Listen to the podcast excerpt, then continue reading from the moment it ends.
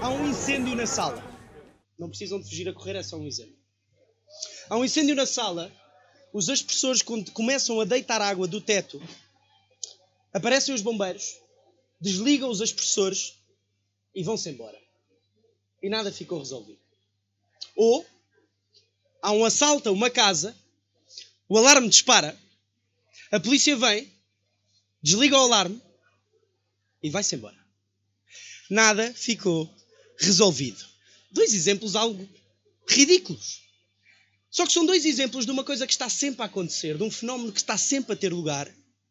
Basicamente confundimos causa com efeito. Confundimos aquilo que é a origem com aquilo que, com, com aquilo que é consequência, com aquilo que é ponto de chegada. Eu vou-vos dar três exemplos disto. Um deles ligado ao contexto profissional, empresarial, e mais dois exemplos ligados ao contexto pessoal. Neste caso, vou usar duas imagens ligadas ao desporto. Primeiro exemplo.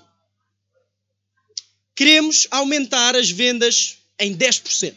A nossa meta é aumentar as vendas em 10%. E para isso, temos de percorrer todo um caminho para lá chegar. Todo um trajeto, todo um processo.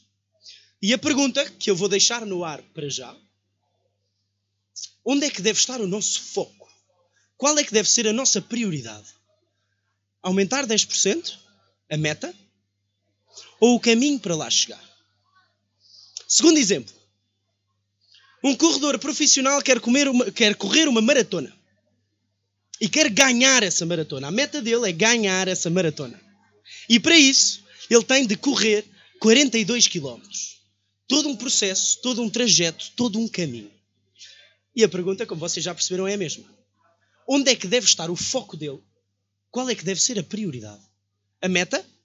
ganhar a maratona ou o caminho, correr 42 km. Terceiro exemplo. Temos uma equipa de futebol composta por 11 jogadores. E a meta desses 11 jogadores é ganhar o jogo de futebol.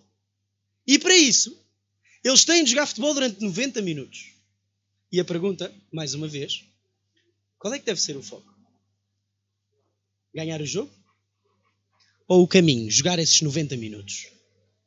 No primeiro exemplo, se aquilo que eu quero é aumentar as vendas em 10%, não me serve de nada andar a focar no aumento das vendas. O que me serve, sim, é focar na qualidade da reunião, das reuniões que eu faço com os meus clientes. Eu sei para onde é que vou correr, cuidado. Eu sei qual é a meta, eu preciso saber qual é a meta, eu preciso saber para onde é que vou correr. Mas para isso, enquanto eu corro para ela, aquilo em que eu tenho de focar é na qualidade das reuniões que eu faço com os meus clientes e na qualidade da minha atitude de venda. Isso é a única coisa que depende de mim. O cliente comprar ou não, não depende de mim. Ele é que decide se compra ou não. Reparem, é suicídio eu andar a focar numa coisa que afinal de contas não depende de mim. A única coisa que depende de mim é aquilo que eu faço e fazê-lo bem. Que o outro compre, ou seja, aquilo que eu vou obter, chegar ou não aos 10%, não depende só de mim. Mais uma vez, um exemplo de confundir causa com efeito. Já o exemplo da maratona. Os grandes atletas sabem que, para maximizar a probabilidade de ganhar uma maratona, eles devem focar é na passada, na qualidade da passada e na sua respiração. Reparem, obviamente que eles sabem que eles querem chegar antes dos outros. Só que ainda por cima aqui há outra vertente. É que os outros todos provavelmente também querem chegar antes deles. E se todos estiverem no foco em chegar primeiro, afinal de contas, vamos ver quem é que chega primeiro. Muito mais interessante eu estar a focar no caminho, na minha forma de correr, na minha passada e na qualidade da minha passada e na respiração. Mais uma vez, não confundir aquilo que é a causa, o caminho, com o efeito, que é o resultado que eu vou obter. A equipa de futebol.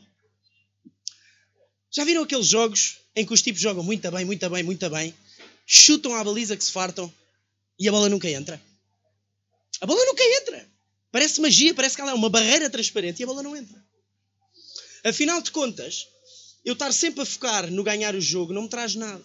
A única coisa em que eu posso focar é na qualidade dos passos que eu vou fazer, na qualidade da defesa e na qualidade do ataque da minha equipe. É que ainda por cima, do outro lado estão 11 jogadores cuja meta é a mesma: ganhar o jogo. E portanto, aqui, a primeira tomada de consciência que eu vos trago aqui hoje é a partir de agora todos nós procurarmos em descobrir o que é que é de facto consequência e o que é que é origem. O que é que é causa e o que é que é efeito. E a percebermos que a única coisa que depende de nós é o caminho, é a origem, é a causa. A consequência, o efeito, o resultado, não depende de nós. Ou pelo menos não depende só de nós. É loucura, é suicídio focar lá. Um exemplo. Uma empresa quer crescer. Quer crescer, tudo bem. Só que crescer não acontece por decreto. Crescer tem de ser causa. Não pode ser consequência. Crescer não se procura. Crescer recebe-se. Como? Trabalhando cada vez melhor, com melhores processos, com mais eficácia, com mais eficiência e com melhores atitudes. Só assim eu vou maximizar a probabilidade de crescer de facto. Crescer é consequência. Aquilo que fazemos, a forma que temos de trabalhar e fazê-lo bem, isso sim já é causa, já é origem, já é caminho. Agora, estamos aqui a falar de empresas, de uma empresa crescer, mas aqui nem todos somos a empresa. O mesmo se aplica às pessoas. Imaginem que o meu objetivo é ter um melhor salário, ter um melhor carro e uma melhor casa. De que é que me serve ir todos os dias para o trabalho, andar a focar na casa, no carro e no salário? É a melhor maneira de eu me desviar desse objetivo. Aquilo que eu posso de facto fazer, aquilo que está ao meu alcance, é focar naquilo que eu ando a fazer no meu dia a dia e fazê-lo bem. Com bons processos, com eficácia, com eficiência, tal como no exemplo das empresas. Só assim maximizarei a probabilidade de de facto chegar a essa casa, a esse carro, a esse melhor salário. Dentro deste contexto, como é que deve funcionar, ou o que é que é, a liderança, o liderar e o gerir pessoas, o liderar e o gerir equipas? Reparem, aquilo que nós procuramos é um maior aproveitamento, maior dedicação e maior motivação de todos. Ok, até aí tudo bem. E agora faço uma pergunta, não deixa de ser curioso que foi falada nos dois discursos anteriores. Quem é que deve servir quem? Serão os colaboradores que devem servir os líderes? Ou os líderes que devem servir os colaboradores? Qual é a causa e qual é o efeito? Quem é responsável pela passada, pelo bom desempenho, pelo trabalho? São os colaboradores. Quem é responsável pelo caminho, por esse caminho ser bem feito, são os colaboradores. Logo, o interessante seria deixar de haver essa subserviência de que falaram, deixar de haver essas mordomias em que, afinal de contas, os colaboradores servem é para isso servir cafés aos acionistas e aos administradores e passarem a ser os acionistas, os administradores e os líderes a servirem os seus colaboradores. É que ainda por cima junta o útil ao agradável temos um grupo de pessoas muito mais motivada, muito mais feliz, muito mais focada, com muito melhor sentido de direção daquilo que andam a fazer e em fazê-lo bem. O que é que pode acontecer como consequência? Que a empresa cresça, que a empresa venda mais e venda melhor. Por consequente, os acionistas e os administradores ganharão mais dinheiro. É simples. Basta descobrir qual é a causa e qual é o efeito. Se basearmos as nossas culturas neste processo, estaremos cada, estaremos cada vez mais perto de criar uma cultura baseada nas pessoas, aquilo que se chama uma people-driven culture ou uma employee-driven culture. E que bases é que nós poderíamos definir para criar uma cultura destas? Em primeiro lugar, a meu ver, deve ser tudo baseado na empatia. Antes de serem colaboradores, são pessoas que trabalham connosco. E em vez de vivermos neste paradigma em que, afinal de contas, o colaborador é inferior, é um subalterno, e há essas tais mordomias de que falávamos, o colaborador ser um parceiro, ser um, um embaixador da empresa e ser tratado como uma pessoa. E aí, a partir daí, focarmos em procurar, tanto profissional como socialmente, como pessoalmente, tentarmos descobrir e conhecer as pessoas que trabalham connosco. Procurar aquilo que as motiva, aquilo que as desmotiva aquilo de que elas gostam e aquilo de que elas não gostam.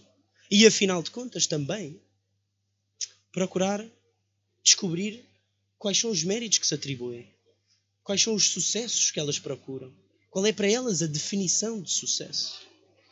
E se focarmos as nossas culturas na empatia e no reconhecimento das pessoas como pessoas e como o óleo que dá óleo, eh, que engrena este motor desta empresa, afinal de contas estaremos prontos para formar e treinar as pessoas para aquela que é a chave do sucesso.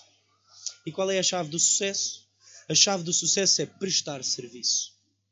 E se eu, como líder, começar por servir os meus colaboradores, terei um grupo de pessoas muito mais motivada, muito mais feliz, com muito mais empatia e muito mais preparada para prestar serviço aos nossos clientes. Liderar é servir. O meu nome é Pierre Martins Simões, trabalho numa empresa de formação que se chama MS Leadership. E na MS Leadership aquilo que nós procuramos é ajudar as pessoas a motivarem-se, ajudar as pessoas a prestar serviço e ajudar as pessoas a criar mais comunicação eficaz e mais empatia. Agora, no nosso dia a dia, a única coisa que nos compete, a única coisa que nós podemos fazer é ter a certeza da qualidade das nossas formações em trabalhar e em trabalhar bem. Se os outros vão estar mais motivados, com melhor comunicação, a prestar serviço, é consequência, não depende de nós. Muito obrigado pela vossa atenção. Obrigado, Fernando, e obrigado a Angry Ventures.